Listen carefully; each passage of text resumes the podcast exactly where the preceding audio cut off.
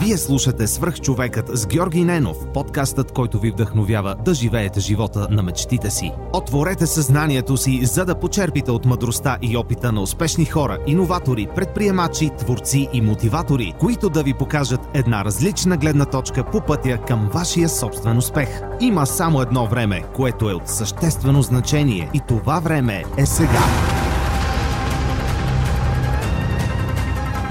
Здравейте! Вие слушате Сръх човека с Георги Ненов. Днес имам удоволствие да ви представя Ива Бонева, която е основател и директор на Център за приобщаващо образование и почти доктор по педагогика.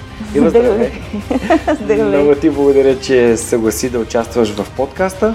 За да дадем малко контекст на хората, всъщност тази година аз и ти ще бъдем лектори, ще бъдем ключари в събитието Форум Ключ, което е на 20 април и ще се радваме хората, които слушат подкаста и хората, които имат интерес към темите, които засягат или към, към лекторите, които се засягат а, на форум Ключ тази година, да се присъединят към нас на 20 април и да, да чуят това, което искаме да им кажем.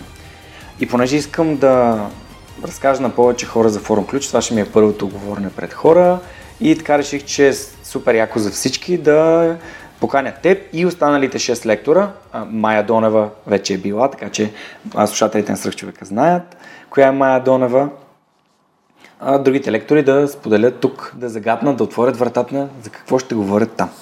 И така, а, ти си моят първи гост и се радвам, че, че приема моята покана. Моля те, разкажи ми малко повече за себе си. Ами, а, за мен, аз съм много любопитна и а, винаги искам да уча. А, много обичам животни и много обичам деца. Въобще хората са ми интересни. А, много работя. А, може би това е, което хората казват често за мен, че съм работохолик. Аз не мисля, че съм работохолик. Мисля, че просто работя това, което ми харесва и затова го работя.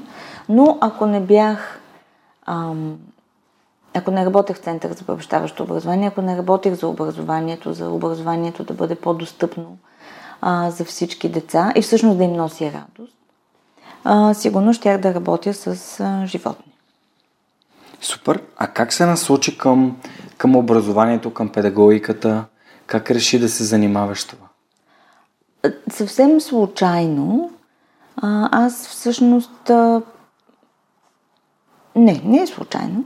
Още като студентка започнах да работя а, в неправителствени организации. Mm-hmm. В началото като доброволец и след това на различни платени длъжности. Работила съм в а, Не на страха на Дони, това беше първата ми работа. Mm-hmm. Работила съм и в Народна библиотека като чистач на туалетните. Това беше друга моя работа в а, студентските години. И там а, пък а, жените бяха много мили едни баби а, ромки, които не ми даваха да ми аз туалетните, само да мета. Те казваха, ти си млада още, да не гледаш гадост. Да, да. Така че имам и... Защо започна работа там? Защото ми беше много удобно. Студентска работа и да, това бяха много удобни часове. Кратки, малко да, да, часове след работно време. Си... Да, да, да. Ами аз бях студентка и исках да имам допълнителна работа и това беше много удобно. Mm. Ти да. си учила в Софийския? В Софийския, да. И т.е. библиотеката е... Да, много близо. Освен това и без това по цял ден бях в Народна библиотека, защото там пишех, имаше, имахме даже една общност. Така че това беше една доста удобна работа за мен. И всъщност беше много лека благодарение на бабите също, дългите mm-hmm. чистачки. Но освен тази работа, аз на нея много не се задържах. Работих в нея на страха и след това отидах да работя в програмата за развитие на ООН, първо като проектен координатор, първо като асистент, после като проектен координатор и това ме провокира да отида, работих в, един, в една програма, която беше за социално развитие. А, такава обща, първо работех за UNAIDS, програмата на ОНЕ за превенция на ХИВ и СПИН и след това заедно с а, УНИЦЕФ и програмата за О, UNFPA mm-hmm. за жените и за се създаде една, едно общо звено за социално развитие, където аз също работех.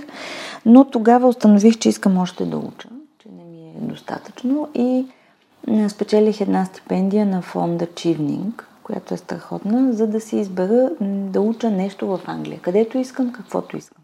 Стипендията я дава британското правителство. Много щедра стипендия. И аз избрах да уча социално развитие и социална политика в Манчестър. А в България какво си завършил? Библиотечно-информационни науки. Окей, okay. да. добре. В а, да, в философския факултет. Да. В философския факултет исках да ставам директор на Народна библиотека. Искала си да станеш директор Да, на Народна да. библиотека. Много яко. Всъщност първата ми дипломна работа, защото аз после много други неща съм учила, а, е за българските ръкописи от 14 век. Вау. Това беше за мен много важно. А, направих такъв а, опис, ходих по манастири, търсих, но сърцето ми се м, късаше, като виждам, като гледах, нали, каква голяма част от, тя, от а, българските ръкописи всъщност не могат да бъдат съхранени, поради тогава липса на пари. А реставрацията е скъпа и много често те биваха продавани на търг в чужбина, включително и такива по-ранни на глаголица, което пък нали, другата ми страст е глаголицата. И въобще нали, старобългарските ръкописи м, до ден днешен изключително много ме вдъхновяват. Но така или иначе кариерата на учен случайно или не, не се състоя, защото някакси социалните дейности, неправителствените организации, добро, нали, някакси помощта на, на хората, които имат, които искат, нали, имат нужда малко да им се помогне, ме завладя и така отидах да, да това ми беше втората магистратура в а, Великобритания.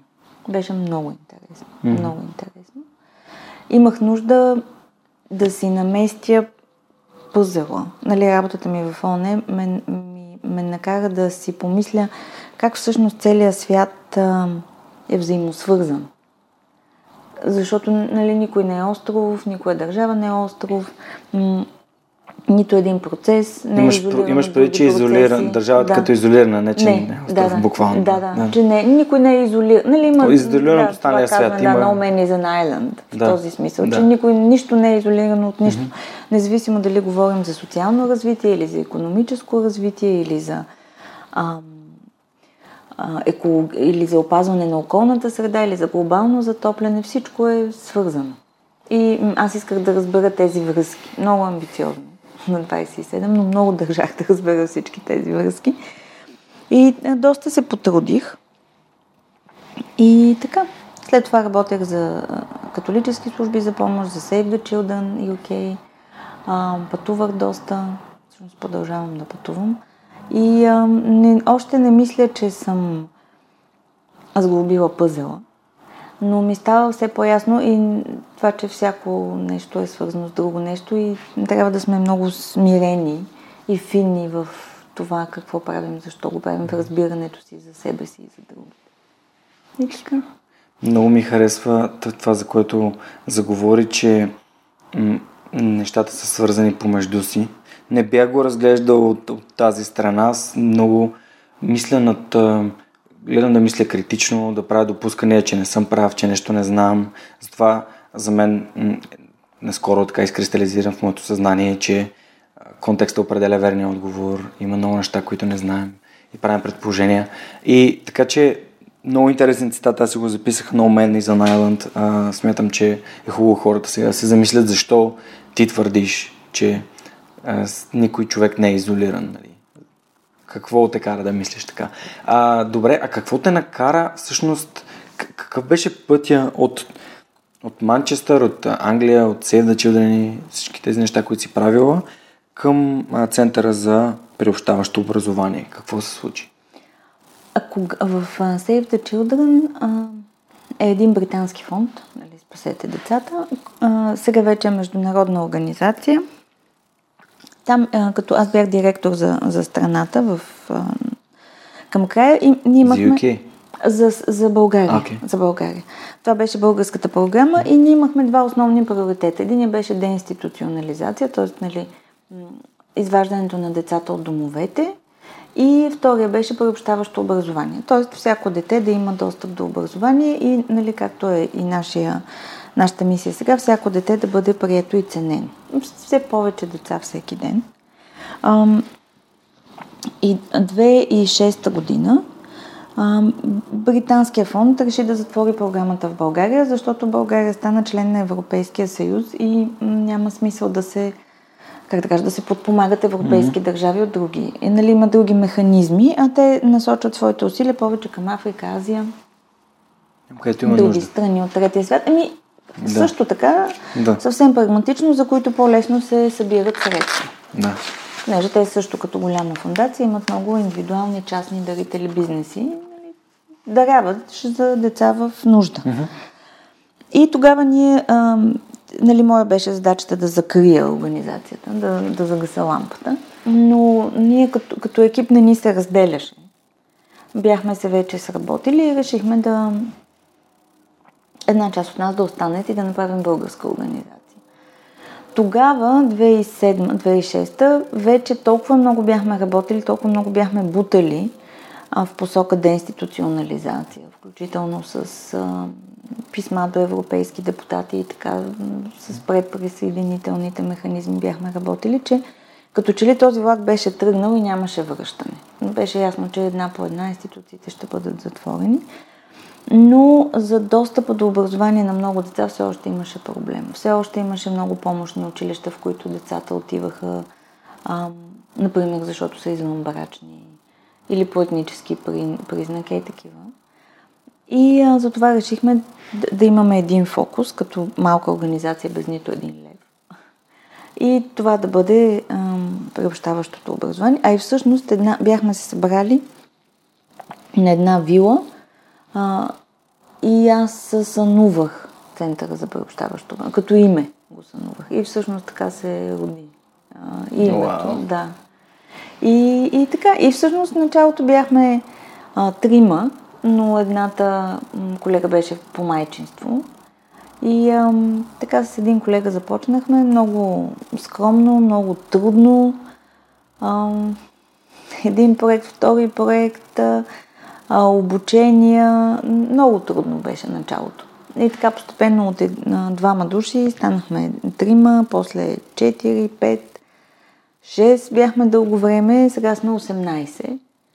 И, и може би скоро пак ще станем 5, защото такъв е света на неправителствените организации, че ние ам, не генерираме собствени пари, а някой ни гласува доверие и ни финансира да правим това, което правим, като, което отла- налага пък от наша страна огромна самодисциплина и м, пълна прозрачност, защото в крайна сметка ние харчим парите, които някой друг е, а, на, е спечелил, за да помогнем на трети лица. А, това е нашата работа.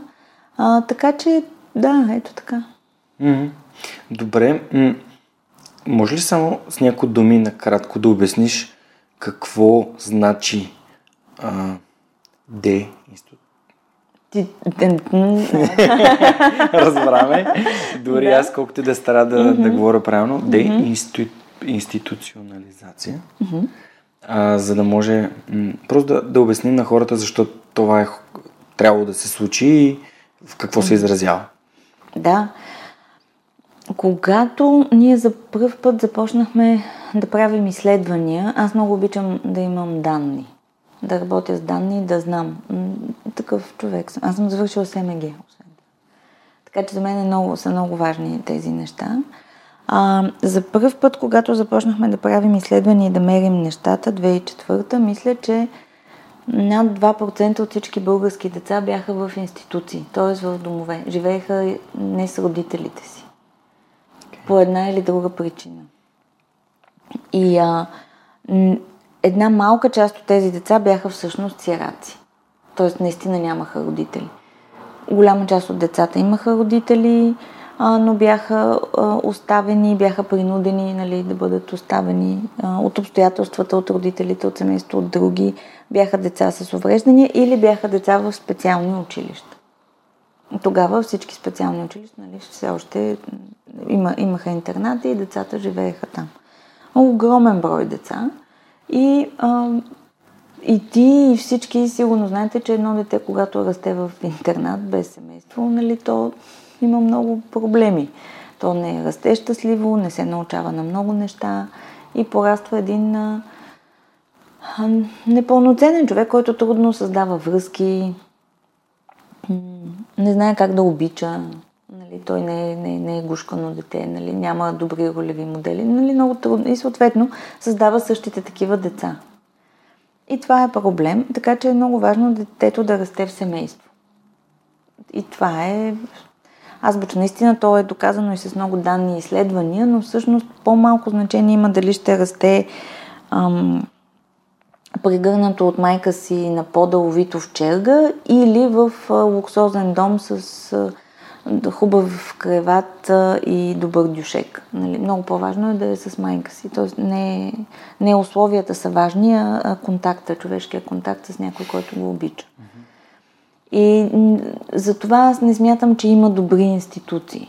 Не, те не зависят от инфраструктурно, от сградата, от обзавеждането, от игрите, от играчки. Нали? Това, са, това са глупости. Твоята история веднага резонира в мен. Аз съм изключително голям фен на Крис Захариев. Знаеш кой е Крис Захариев? Да, да, да. А, има едно негово видео. Работим с него, да. А, малката къща? А, не, не се сещам се. Прекрасно е. Когато го пуснах на Неда и тя се разплака, става въпрос за една къщичка в, мисля, че в Добрич, където се отглеждат една дечица, но те се гледат в един вид ценност и в къщи. Mm-hmm, някакъв mm-hmm, такъв начин mm-hmm. им се дава любов и внимание. И това е едно от видеята, които много са ме докосвали а, на Крис. Mm-hmm. Не знам колко го е правил, на 18, на 17. Mm-hmm. Той е огромен. Огромен е. Крис и се радвам, че е бил. И просто ти, докато ми описваш тези неща, и аз веднага, нали, този образ се появи в съзнанието ми, защото хората там наистина ги обгрижваха децата. Да, да. Им даваха внимание и любов, а не само, а, нали, да, не знам, да. Да. Еми, аз си спомням, имаше такъв дом, в който влизам. Ние тогава работихме с много домове, нали, влизаш в дома и там има колко, може би 160 или 180 креватчета и във всяко креватче има бебе и wow. ти влизаш в тази зала и там цари тишина. И това е абсолютно невъзможно. Реално, това са бебета. Те винаги плачат, нали, не може да, никой да не плаче. Мина. Това, че те не плачат, значи, че те са се научили, че колкото и да плачат, никой не отива при тях и са се отказали да плачат. Вау, колко е тъжно това. Това, е, това просто те срива. Така че това беше една доста тежка работа и аз се радвам, че успяхме, не само ние, разбира се, имаше и други организации и хора, а, имаше и доста документални филми, които демонстрираха чудовищни жестокости. Ние също имахме такива истории, които превърнахме в статии и в филми, а, че това просто трябва да спре незабавно. И това, че то е скрито, не значи, че не се случва. Не значи, че не се случва. И това, че хората даряват, а, даряваха за, за институции, за деца, сираци, а, това е просто начин ти да а, си откупиш съвестта, да си купиш да. Нали, това, което... Има, да, казах имах, такава случка, да. имах такава случка, докато м- бях корпоративен служител, дарявахме а, подаръци за дечица от домове и още първата година, когато всъщност осъзнах, че ние даряваме нещо, но за тези дечица се сещат хората винаги на коледа и на Великден. И те нямат нужда от това. Впоследствие а, разбрах и за Благовеста Погиова, която mm-hmm. там фундация да, да. А, дари книга. Там тя говори много за по- скоро за дари внимание. Дари, mm-hmm. Отиди при тези дечица, те имат нужда от това да общуват с някой. И ам, Вяра от а, Красавицата и Вяра, не знам дали знаеш какво е. Не, не. Тя събира абитуриенти, които нямат нужда от своите туалети да, и ги да, дарява на да. деца от домовете, които а, или в неравностойно положение, не само от домовете. Да, да. Така че ако искате да си дарите абитуриентските рокли, костюми, неща, които просто м- те, те са хубав спомен, но може да зарадвате някой а, да. с тях. И когато тези хора ми заговорят за, за нещата, които са виждали, толкова ми става ясно, че вниманието е много по-важно за, за тия дечица, не материалното. Не, не. Да. Да, така че... Отдавна не и а, те, аз още като ученичка, нали, още в ЦМГ Ходихме с младежка червен къс няколко такива дома и беше много... И винаги ми е било много тежко и не обичам да ходя и сега никога не бих отишла, защото децата м- се привързват, казват, може ли да ми станеш майка, нали, на такива да. неща. Много е тежко. Но наистина, в смисъл да даряваме пари или дрехи, няма, няма нищо лошо в това или каквото Да, и да е, но, казваме, а, но това е всъщност, ние така си купуваме съвестта. На, а пък реално това, което трябва внимание и най-важното беше всъщност на политическо ниво този абсурд да се прекрати. Просто да се затворите. Защото и по примера на Косово, там дълго време не е имало домове, в момента в който ги отварят, те се пълнят. Тоест, когато няма такава опция, нали, се намира начин, но когато има. Така че ние тогава а, искахме да има приемна грижа, по-добро, по-добра система за осиновяване, за да не се налагат децата да живеят в такива големи домове. Това ми звучи наистина като един пряк път към това да си решиш проблемите и да, да, да, да се освободиш от отговорността, която ти си поел, създавайки едно същество и един човек.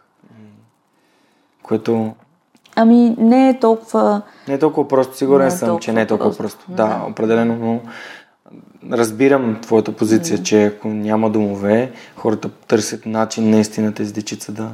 Има и други начини. Да, разбирам. Да. И? Да. И така, това е деинституционализация. Да. Да, всъщност Да има СОС домовете Да. са с приемни майки, има Да. хора, които се грижат за тези Там дечица. има като семейства, Да. т.е. детето да расте в а, семейна среда. Да, или или близка поне до близка до семейната. семейната, да. Ами, приемна грижа, осиновяване са двата начина, които са най... Как да кажа? Най-ясните, най-директните. Не са необходими такива домове. И вие създадохте а, с, с твоите колеги тази организация и започнахте да работите по проекти. Да, за приобщаващо образование. 2007. 2007, т.е. 2007. вече 12 години. Да. Вау.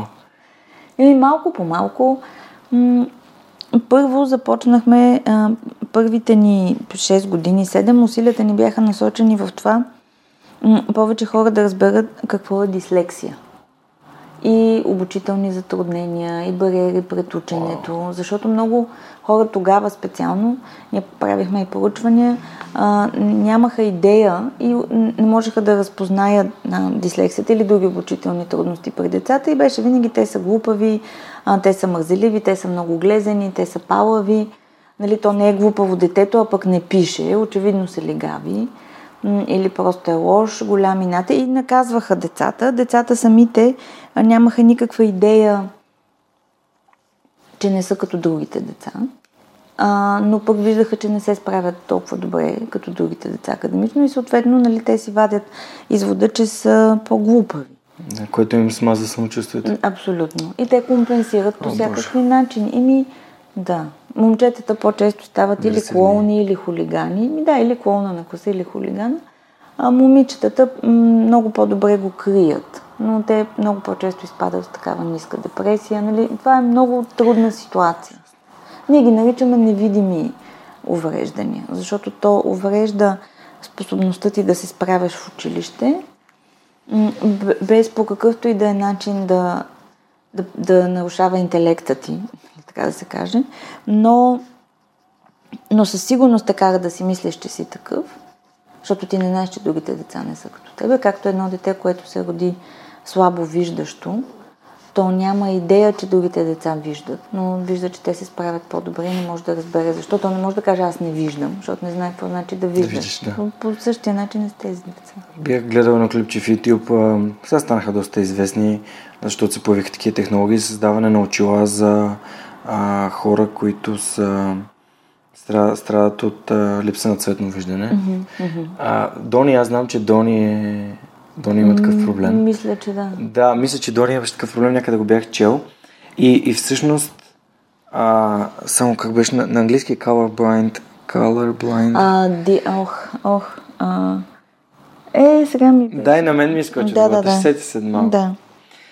И дават Далтонисти. на... Да, далтонисти. Дават на едно момченце, не знам на колко, на 16-17 да сложи очила, то, то поглежда през тях и казва, така ли изглежда истинският свят? Да. Тоест, ам, аз имах супер сходен случай. Преди 4 месеца си направих лазерна корекция и стоя на този стол ето там. И гледам Борисовата градина и един от най-добрите ми приятели ми се обажда, ме пита как мина операцията, А, и аз му казвам, човек, гледам през, гледам през прозореца. Виждам парка и се усмихвам. Толкова е хубаво да виждаш парка. И той, и той ми казва, знаеш ли, винаги съм го приемал това като даденост. А, за, за този тип нали, вярвания, да, да, ако да, си да. говорим. А, все пак дислексията, може ли да ни разкажеш как може да се познае, че един човек има дислексия? Разбира се, един от най-известните примери на дислексия, който е супер успешен е Ричард Брансън, който е показателно за това, да. че може да имате дислексия, но въпреки това. Еми, да, а, има много артисти също, Шер, а, Том Круз, Пенелопе Круз, има много, Орландо Блум, те всички са с... Са дислексици, те добри актьори са а, защото като, като мънички, нали, всички деца се раждат много интуитивни, защото ако няма добра интуиция, може да не оцелеят. Те трябва да усещат майка си, понеже изцяло зависят от нея. Но след това, когато развиват реч и други сетива, тази интуиция ни отпада, изчезва ни. Но понеже децата с дислексия са затруднени в разбирането често и на думи, не само на това, че те просто не могат да четат, не е вярно. Mm-hmm. Те имат затруднения във всички сфери. А, и при тях интуицията остава, тя се запазва yeah. до по-зряла възраст. Тоест, можем да кажем, че понеже сетивата не са толкова оптимално развити, mm-hmm, mm-hmm. а интуицията работи на по- по-високо да, ниво. Да. И те за това са добри менеджери, защото усещат хората, отвъд думите и затова са и много добри артисти, поради това, че усещат хората, емоциите, без непременно да трябва да ги обличат в думи. Нали, работят така, как се казва, по-телепатично, по-интуитивно, което е много силна страна на децата с обучителни затруднения, да ги кажем, или специфични нарушения на способността за учене. А какво може да представлява? Може да разкажеш няколко примера, просто по-конкретни? Извинявай, че те питам, но а, ми се случва много пъти на мен самия да да напиша някаква глупост или да не мога да прочета нещо и просто искам да попитам mm-hmm. какво си, може да се изразява дислексията? Ами, например, може да ти мърдат буквите. Или okay. да ти хвърлят сянка, казваше едно дете, т.е. да са ти като 3D, нали, да. писано да ти е като 3D, или да се въртят, а, да мърдат, да подскачат самите букви. А, и това ти не знаеш, че на другите деца нали, не им подскачат буквите, така като, като бълхи, нали, се едно да се опитваш да ги mm-hmm. застопоряваш. Може да може да има най-различни проявления. Може Например, ако имаш проблеми с преработката в слуха, mm-hmm. слухова интеграция, а, те са 9 показателя, но единия е всичко, всичко, което казвам, да го чуеш като една голяма дума, без никаква пауза, без просто мозъкът ти не може да разчита интервалите между думите. Има такива деца и хора. Чуват всичко, нямат проблеми с слуха, т.е. ако отидат на ушен лекар, той ще каже супер но мозъка им не декодира паузите между думите. Не ги нарежда една Да. И така всичко, което чуват тези деца е една много дълга дума. И когато те се концентрират, те могат да разберат какво им се казва. Но тази концентрация е много сериозна и тя не трае много дълго. И след това те се уморяват, главата ги заболява, казват, ето боли ме и ние разбираме, се казваме какво се легавиш, ти прави, айде, стегни се, не се е такова, нали, защото а, това е много трудно да, го, да си го представиш. Супер. И може да има и много други такива да. подобни нарушения, визуални, някой mm-hmm. път цветовете, примерно може хартията да изглежда, да си мени цветовете, то лилавато, оранжевато, синя и те пак казват, оболи ме главата, ето тук се хващат и ние пак казваме, стига глупости, от какво те заболя пък главата тебе. Сега разбрах какво значи фонд за дислексици, например. Да. Фондове, които не да. мърдат и не... Да. Яко. Да. Дори има български такъв фонд. Да. Аз да. Криси, между другото, много искам да интервюрам. Още от, може би от над година я увещавам. Mm-hmm. А, надявам се, че някой ден ще ми гостува в подкаста, защото смятам, че е важно да се говори за Много е важно такива да неща. Говори. Да, Много и е за това искам да заговорим за дислексията, защото имах такъв, такава случка преди може би около 30 епизода, когато поканих а, майката на моята приятелка, тя е психолог, занимава се с транзакционен анализ и си говорихме за психологията. А, мои слушатели ми бяха писали, че би било интересно, защото такива неща като дис, а, депресия, окъра, такъв тип Да, да. проблеми ги има. И това, че не говорим с тях, както ти казах в началото, не значи, че те не съществуват. И когато говорих с нея и след това доста слушатели а, ми писаха, обърнаха се, писаха към нея. После имаше, наскоро имахме епизод с Ирина от Кожа, mm-hmm. което е платформа за психично здраве. Може би дислексията и тези проблеми с а, ученето а, са неща, за които хората или не подозират, че ги имат, или че техните деца ги имат, или просто ам, м- знаят, но не искат да кажат, защото някой нещо си помисли. Което Много ис- често. Искам и се да вярвам, че тук си говорим искрено и хората могат да почерпят качествена информация и да им бъде полезно за това, че а, децата им може наистина да има такъв проблем и те да, да знаят как да го адресират. Как се Да. адресира такова нещо? Ми, а, има много начини да се, да се помогне на детето, но най-важното е да, ам, да му се помогне да не му се смачка самочувствието. Това е най-важното. Тоест да не се обвинява, да се види кои са му силните страни. Защото всяко дете си изработва някаква стратегия за справяне, но нали, тук можем да видим, е, има различни начини. Има преслуха, зрителни, има метода на Дейвис. Тук вече трябва да се види а, кое при детето работи добре, какво то обича, какво не работи. Индивидуално е, но има начини. Освен това, особено сега, а, не е болка за умиране, ако му е много трудно писането, нали, всичко е Таблет, вече технологии, таблети, м, видеа, нали, няма аудиокниги, няма никакви а, фаталности. Фатално е обаче, ако, му се, ако детето свикне с провала и си повярва, то, то вярва на възрастните, че не е способно на нищо. Тогава е фатално. Това е едно изключително фатално вярване, което той изгражда на базата на а, обратната не се връзка. справя. Да, Да. обратната връзка, която света му дава. Да. Тоест, то е обвинявано, то е... А, да, окей, супер. И българското училище е много жестоко в това отношение. Да. Защото ти не можеш да видиш това, което е в, дете, е в детето. Детето не може да разбере теб, нали, но то ти вярва. И всъщност, нали, е много важно да помним, че нито едно дете не тръгва в първи клас с идеята сега ще бъда лош и няма да се справя и няма да съм отличник. И като ги видим вече палавите деца, които се държат лошо, не слушат, стават, дърпат. Значи има нещо в училище, което, м- ги, което е, го прави трудно за тях. Okay.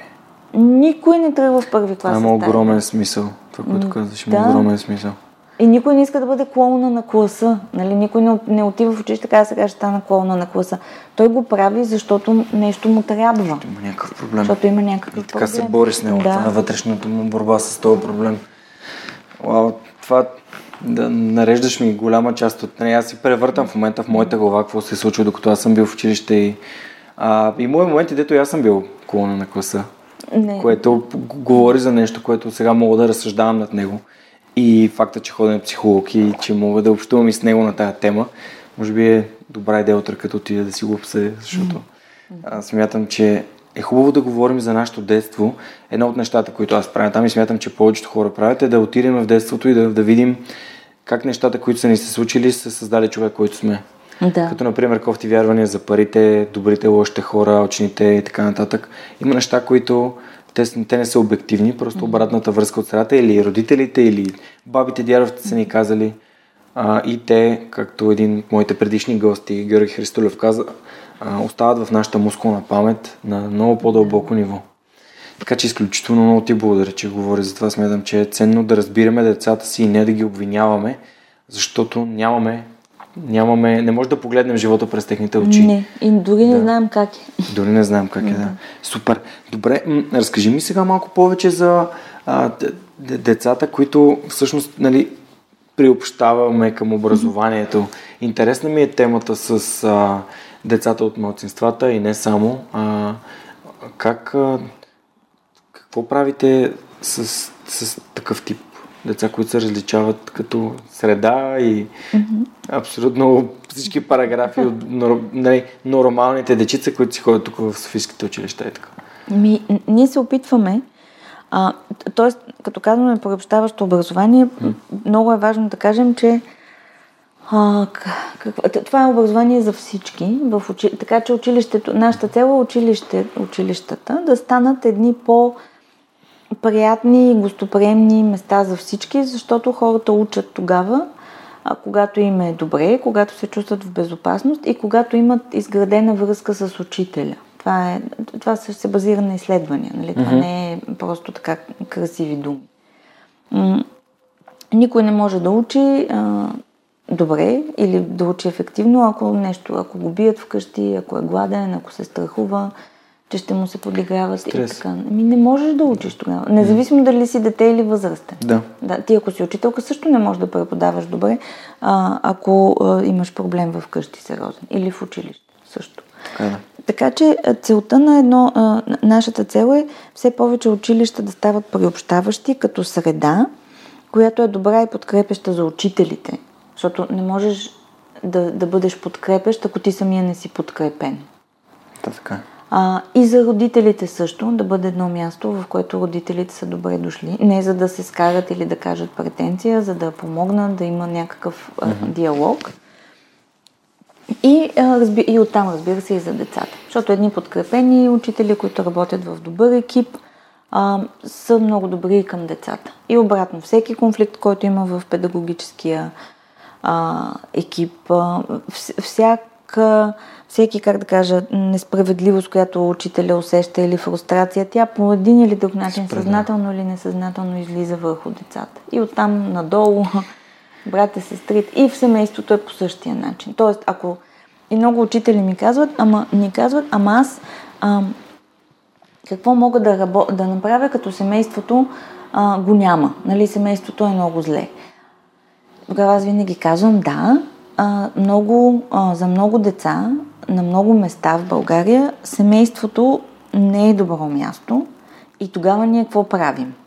Нали, ако знаем, че все пак това дете ходи на училище, защото има много такива, които и не ходят, ние тогава какво правим, ако ние сме последния нали, пристан за това дете? Казваме, ами аз без семейството не мога, той идва с въшки или м- то в семейството идва много зле, аз го науча, то после се разучава вкъщи. И ми, не знам, какво правим? Отказваме се от детето. Или, напротив, търсим, а, мобилизираме широка подкрепа, защото пък и не е реалистично да си помислим, че един учител, mm. в нашите случаи една учителка, повечето, мисля, че 7%, 6 до 7% от преподавателите са мъже и това са обикновено учители по физическо и директори. Тоест, нали, като кажем учител, си представяме учителка в България тя може сама да се справи с някаква толкова тежка ситуация. В смисъл да поеме травмата на детето и да не може. Но трябва и помощ и на нея. Тоест това е една система такава. И ние не искаме училището да бъде изолирано, напротив, трябва, искаме, нали, помагаме на училищата да се отворят към общността и да може общността да им помогне. Защото има много ресурси. Те са родители, а, местна власт, това е кметството, разни бизнеси, mm-hmm. дори и дребни, които могат да помогнат, за да може в крайна сметка всяко дете или повече деца всеки ден да се чувстват прияти и ценени. Не да имат високи оценки, нали, това идва после, а просто да се чувства прието и ценено детето. Това, задължително това трябва да се случи за учителката обаче, преди това. И затова в рамките на 6 години създадахме един модел, който е такъв организационен модел за създаване на приобщаваща училищна среда. Така се казва. Идеята е, че започвайки от управлението, т.е. от директор и управленски екип, променяйки няколко неща в училище, започвайки с самооценка на учителите, по отношение на това как преподават, как се управлява училището, доколко децата са в безопасност и как се общува с родители. Т.е. те са четири колони, с, започвайки с самооценка по едни индикатори, нещата да се променят. Да се промени културата в училище, атмосферата, нагласите, вярванията.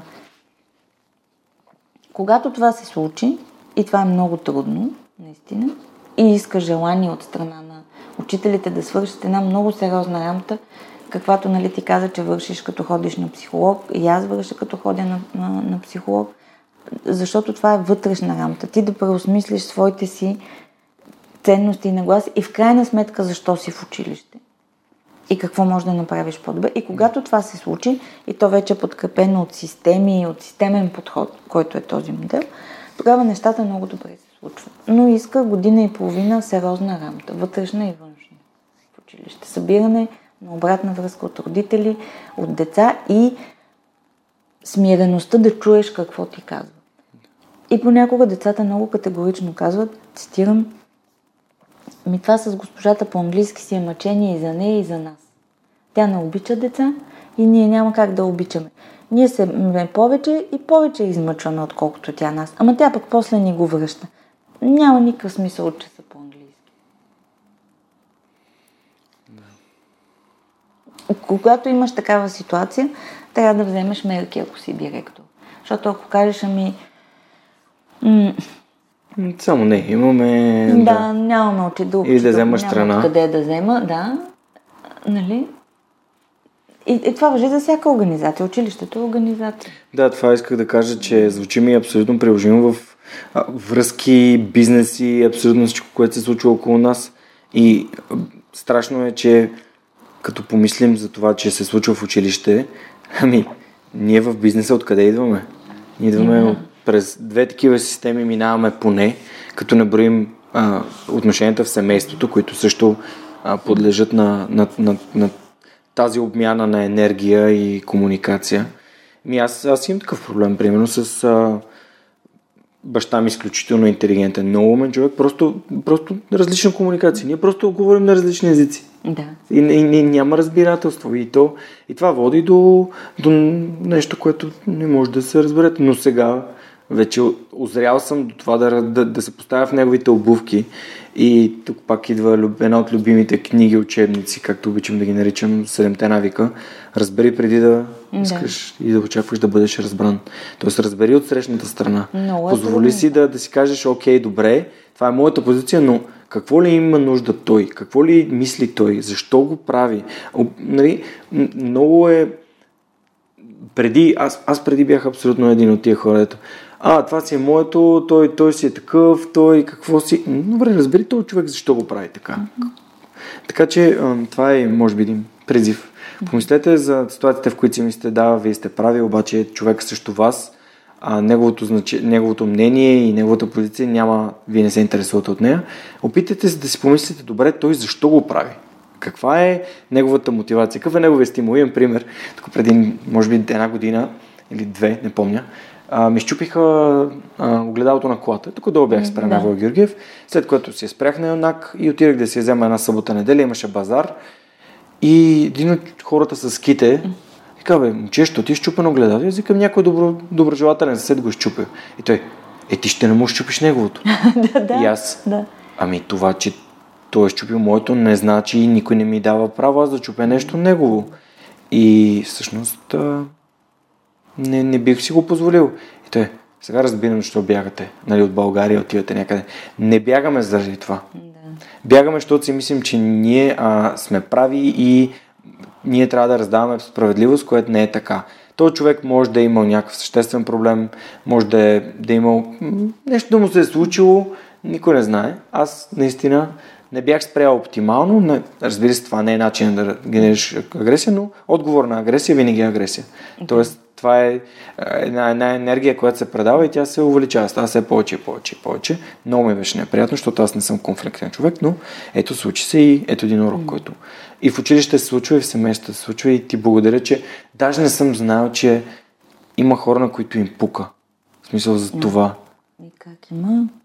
За мен е много важно и след това става невъзможно почти ам, да, да има някой възрастен в живота на всяко едно дете, който да успее ам, как да кажа, много ясно и понятно и категорично да, да обясни, да покаже на детето и да му обясни какво е добро и какво е зло. Защото ако това не се случи, докато детето е в училище, след това е много трудно. И след това идваме, нали, щупил ми е стъклото зло, аз му чупя неговото стъкло добро. Ами, значи, тук имаме, разбираш ли, това са други категории. А, ние, според мен, в моите, моите ясни категории на добро и зло, а, насилието е зло. Разбира се, то е неизбежно тогава, когато трябва да защитиш е някого, да, но тогава, нали, а, както ти казваш, агресията не е, не е решение. Така че и, и когато това не се случва, растат едни много объркани деца, дезориентирани и те, те, нямат компас, нямат такъв морален компас, нямат, ня, нямат котва. Има, има един известен цитат, че ценностите са котви, които ни задържат в този бързо променящ се свят, в който днес е едно, утре е друго. Всяка година има нещо, някакво ново а, изобретение, което улеснява живота ни и прави всички все по-свързани, но ако нямаме ценности, които да ни закотвят някъде, ако не, не можем да различим доброто и злото и нямаме моралния компас, сме много объркани като хора. Нямаме за какво да се хванем въобще, може да ни отвее какво ли не, кой ли не. И, и това се случва докато си в училище. Нали, дет... И после вече е късно. Нали, на един млад човек, сега на тебе аз каквото и да ти обяснявам, вече е късно. Ако не си имал една добра основа в детството. Така наречените първи седем. Ими първи 7, айде първи 14, нали, както да, да, така е. И затова училището е много важно и затова ние искаме да работим точно там, защото това е последното място, на което можеш да хванеш особено децата, които са тръгнали да изпадат от ръба, нали, както Спасителя връща. И, и тази другата ни програма, защото да не звучи много общо, като казвам, нали, общността, училището е... Да. Е, това е приложимо за всички, Да. които живеят в България. Не говорим Да. само за а, дадени а, групи. Не, за всички. Да, за всички, да. да. да. То не е за децата с увреждания или за Мгм. момчетата, или за... То е за, Да. за, за всички, за класа, за училището, защото едно дете, на което му е починал родител или баба, или се развеждат родителите му, то е в много уязвима и травматична позиция. Има нужда от повече подкрепа от, да кажем, едно дете на инвалидна количка, със сигурност. Нали, в момента, ако трябва да ги... Да, да, да. Повече внимание да го кажа. Така че... В конкретния момент говорим, кон- нали? да, да. До някакъв момент, в който се чувства вече. да, точно. Но е важно да го получи, за да не... Разкажи ми за... Така спомена ми, че идваш от Столипино. А, това е, да. Разкажи ми за тези дечица, разкажи ми за тези, защото ти каза, че работите и на такива места. Може би, доколкото разбрах за форум ключ, ще говориш на някаква.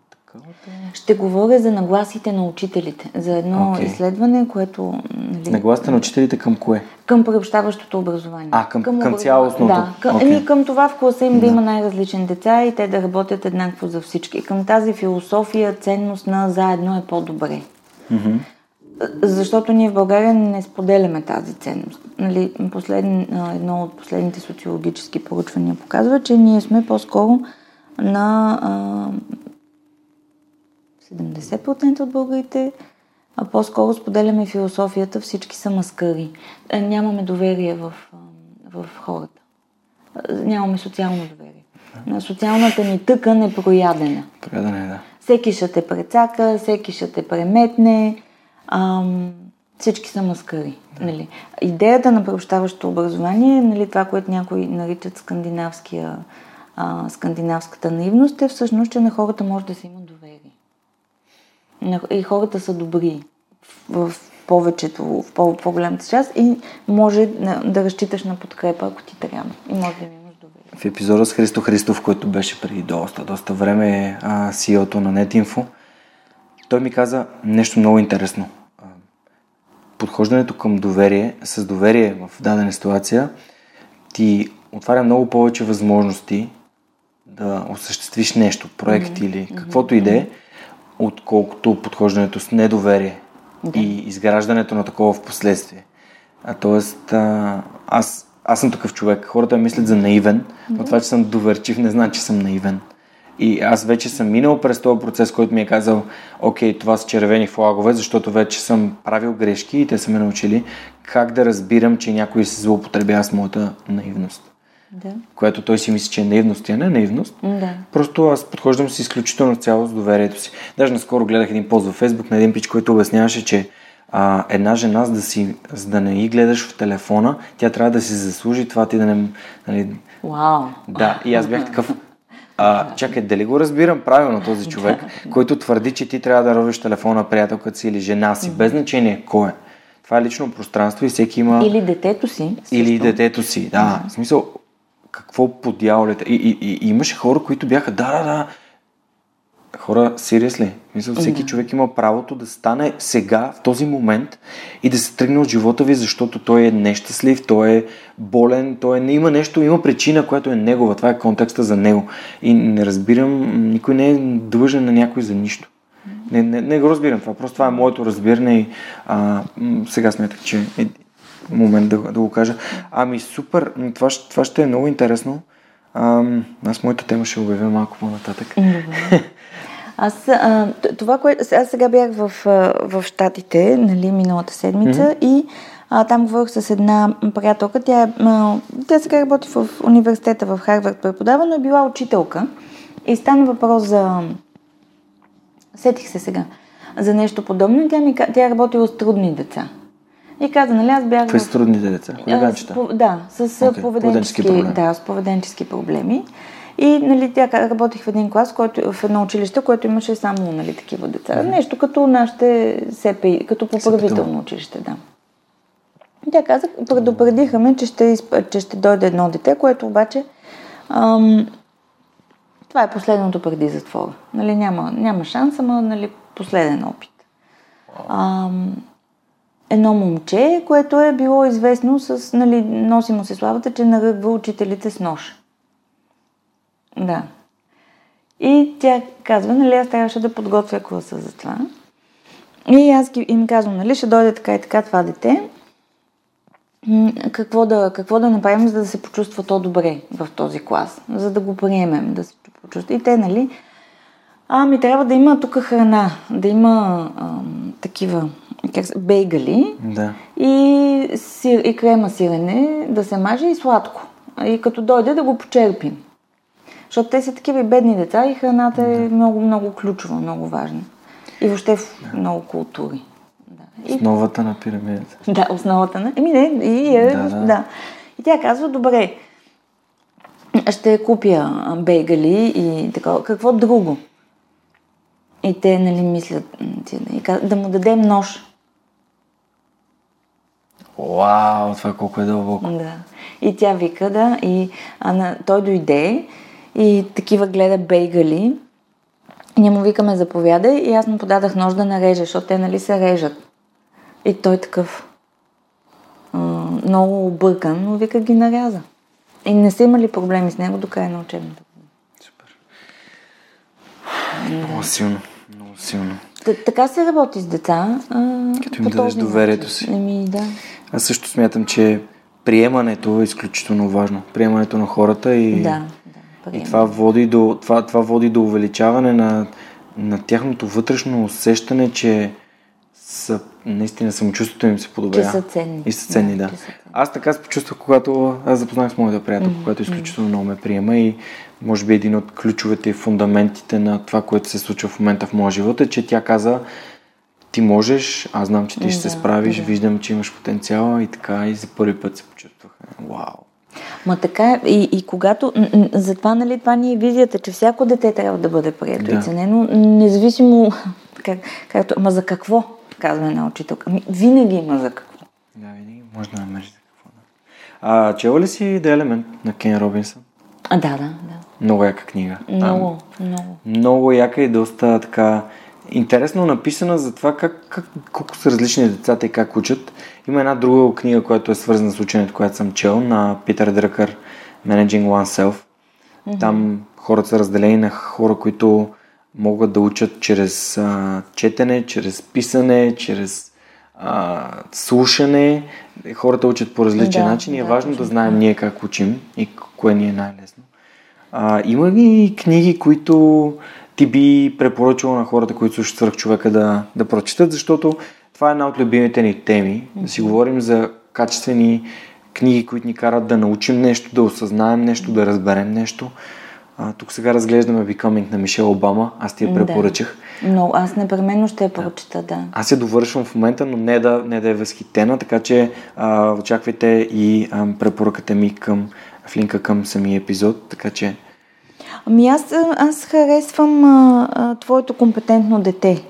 Mm-hmm. Тоест, ако не сте чели нищо от този автор, а, да, да, започнете с тази книга. Тя е много лесно се чете и е ключова. И вече след нея има, той има поредица други. Това са Масти Кой си, а, за агресията. Mm-hmm. Нали, той има много книги, но а, хубаво е да започнем с, с нея. Тя е базова. Много е важна.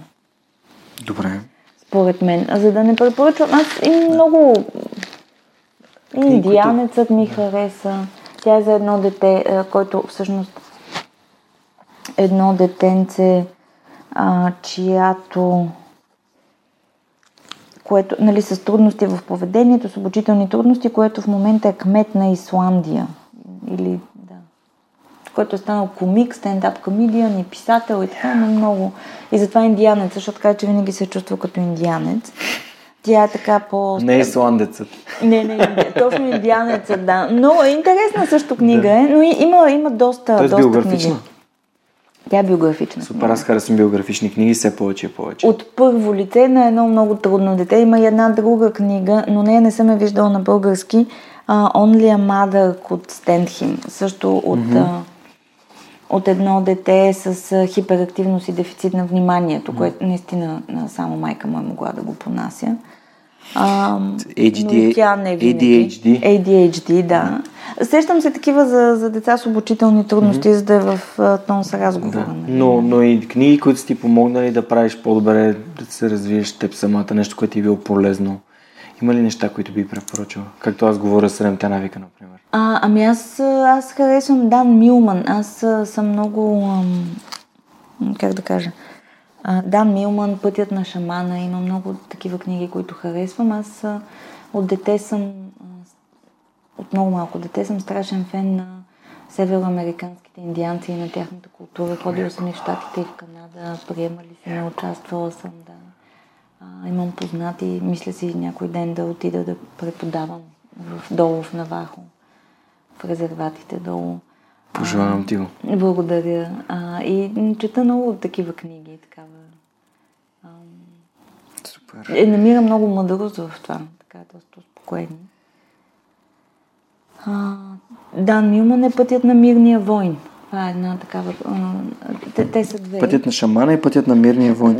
Пътят на, мир, на мирния войн е Дан Милман. Пътят на шамана забравих, забравих автора. Тя е книга за шаманизъм, тя е нещо друго. Mm-hmm, Добре, аз а, за финал винаги, понеже знам, че днес времето ти е малко ограничено, ние вече си говорим един час. Леле, уж. Да, не, напротив, искам толкова много да. неща да те питам. За мен образованието определено е изключително важна тема, защото осъзнавам, че нашето бъдеще е свързано с нашите деца. Да.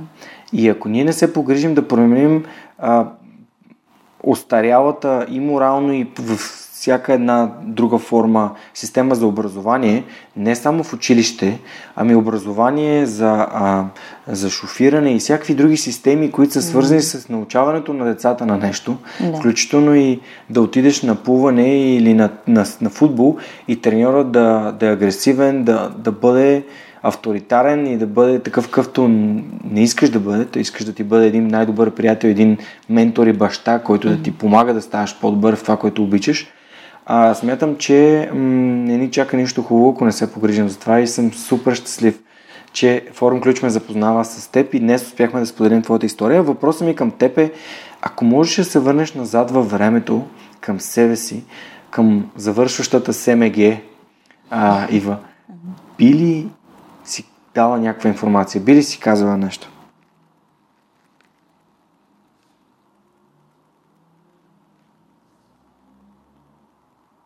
Ми, не знам. Се, понякога си мисля, когато ми е особено трудно, например като ходя в места като Столипиново, ам, че може би все пак трябваше да не се а, занимавам с, защото аз после имам и, и психология съм учила, и корпоративен менеджмент, и какво ли не, разни wow. неща, които ми трябва. Ми, аз, така, аз съм много любопитна, имам нужда непрекъснато нещо да, а, да си научавам и да изяснявам. Може би по-скоро бих си казала, ам, осмели се и се занимавай с зоология, занимавай се с екология, с животни, е така. Това ще, би ми спестило много... Понякога, нали, не мога да спя, като виждам някакви по-тежки неща, особено когато... Чувството за безпомощност е най... А, едно от най-трудните за мен. Аз, аз съм сигурна, че в опазване на околната среда също би го имало. Но не знам защо, защото нали, не работя това, си мисля, че може би ще да е по-малко, като не са деца засегнатите, макар че не знам защо да е по-малко. Всички живи същества сме едно, нали, както казват индианците, ти и земята сте едно. И, М. А, искам да ти споделя една поема, която аз чух в един от, може би, трите най-слушни подкаста в живота ми, който съм го слушал сигурно над 50-100 пъти, не знам. Той е а, от поредица Dictate to Success, подкаста, който ме вдъхнови да създам моя. И интервюто е с Тай Лопес. Тай Лопес е един предприемач в САЩ, който ам, прочита това нещо в епизода и беше много яко. И мисля, че имаме достатъчно време. С това ще завърша, след това ще благодаря на хората, които подкрепят свърх човека, но а, мисля, че м- искам да ти го споделя, мисля, че ще ти хареса. Каза се Live Your Life на а, вожда Такумсе. А, да, да. Чела ли си го? Ами, Не, прочети го, моля. So live your life that the fear of death can never enter your heart. Trouble no one about their religion, respect others in their view, and demand that they respect yours. Love your life, perfect your life, beautify all things in your life. Seek to make your life long and its purpose in the service of your people. Prepare a, na- a noble death song for the day when you go over the great divide. Always give a word, a word or sign of salute when meeting or passing a friend, even a stranger when in a lonely place. When you uh, show respect to all people and grovel to none. When you arise in the morning, give thanks to the food and for the joy of living. If you see no reason for giving thanks, the fault lies only in yourself. Abuse no one and no thing, for abuse returns the wise ones to fools and robs the spirit of its vision. When it comes your time to die, be not like those whose hearts are filled with fear of death, so that when their time comes, they weep and pray for a little more time to live their lives over again in a different way. Sing your death song and die like a hero going home. Да. Текумзе е велик а, воин. Те са... М, Много е, да. May you walk in beauty е нали, такова стандартно, с което те се Като те, като beauty, както ми обясниха, е и вътрешна, и външна. Супер. И не е въпрос на форми и естетика, на усещане. И това, което и, и Текумзе казва. Ами, изключително много ти благодаря за това, че беше част от днешния епизод на Свръхчовека. Това е епизод аз. 124. Уха. А, пожелавам ти много успехи и общо взето в главата ми зароди една идея да запишем отново епизод свързан с образованието. Хайде. И така че, може би, скоро да запишем отново епизод да и да поговорим по някоя конкретна тема за образованието, защото смятам, че това е, както казах, нашето бъдеще. Искам да ти, мога направо да ти предложа, има много митове в образованието, които някои от тях би, би било добре да, да разбием. Супер яка идея. Митове в образованието. То си звучи като цяла нова рубрика. Ами не, има, да, и специално част от тях са свързани с децата от ромски происход, част от тях с някакви други и това е важно, да. А сега, преди да се разделим а, с епизод 124, бих искал да благодаря на всички, които подкрепят Свърхчовека в Patreon, както и на моя прекрасен екип, хората без които този подкаст нямаше да съществува.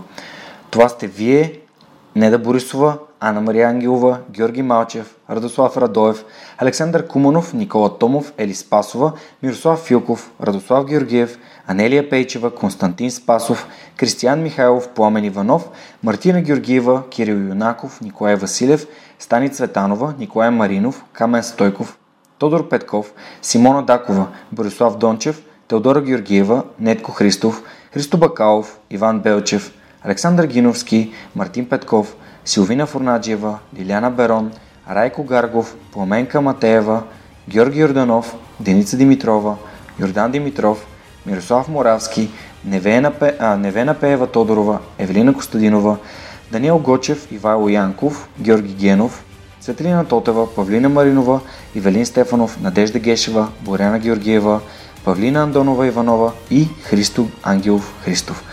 Приятели, благодаря ви за това, че ви има, за това, че подкрепяте свърх човека и нямам търпение да ви посрещна следващия ни гост в епизод 125. Това ще бъде Геннадий Воробьов, управител и съосновател на NetPeak България. До скоро! Чао, чао!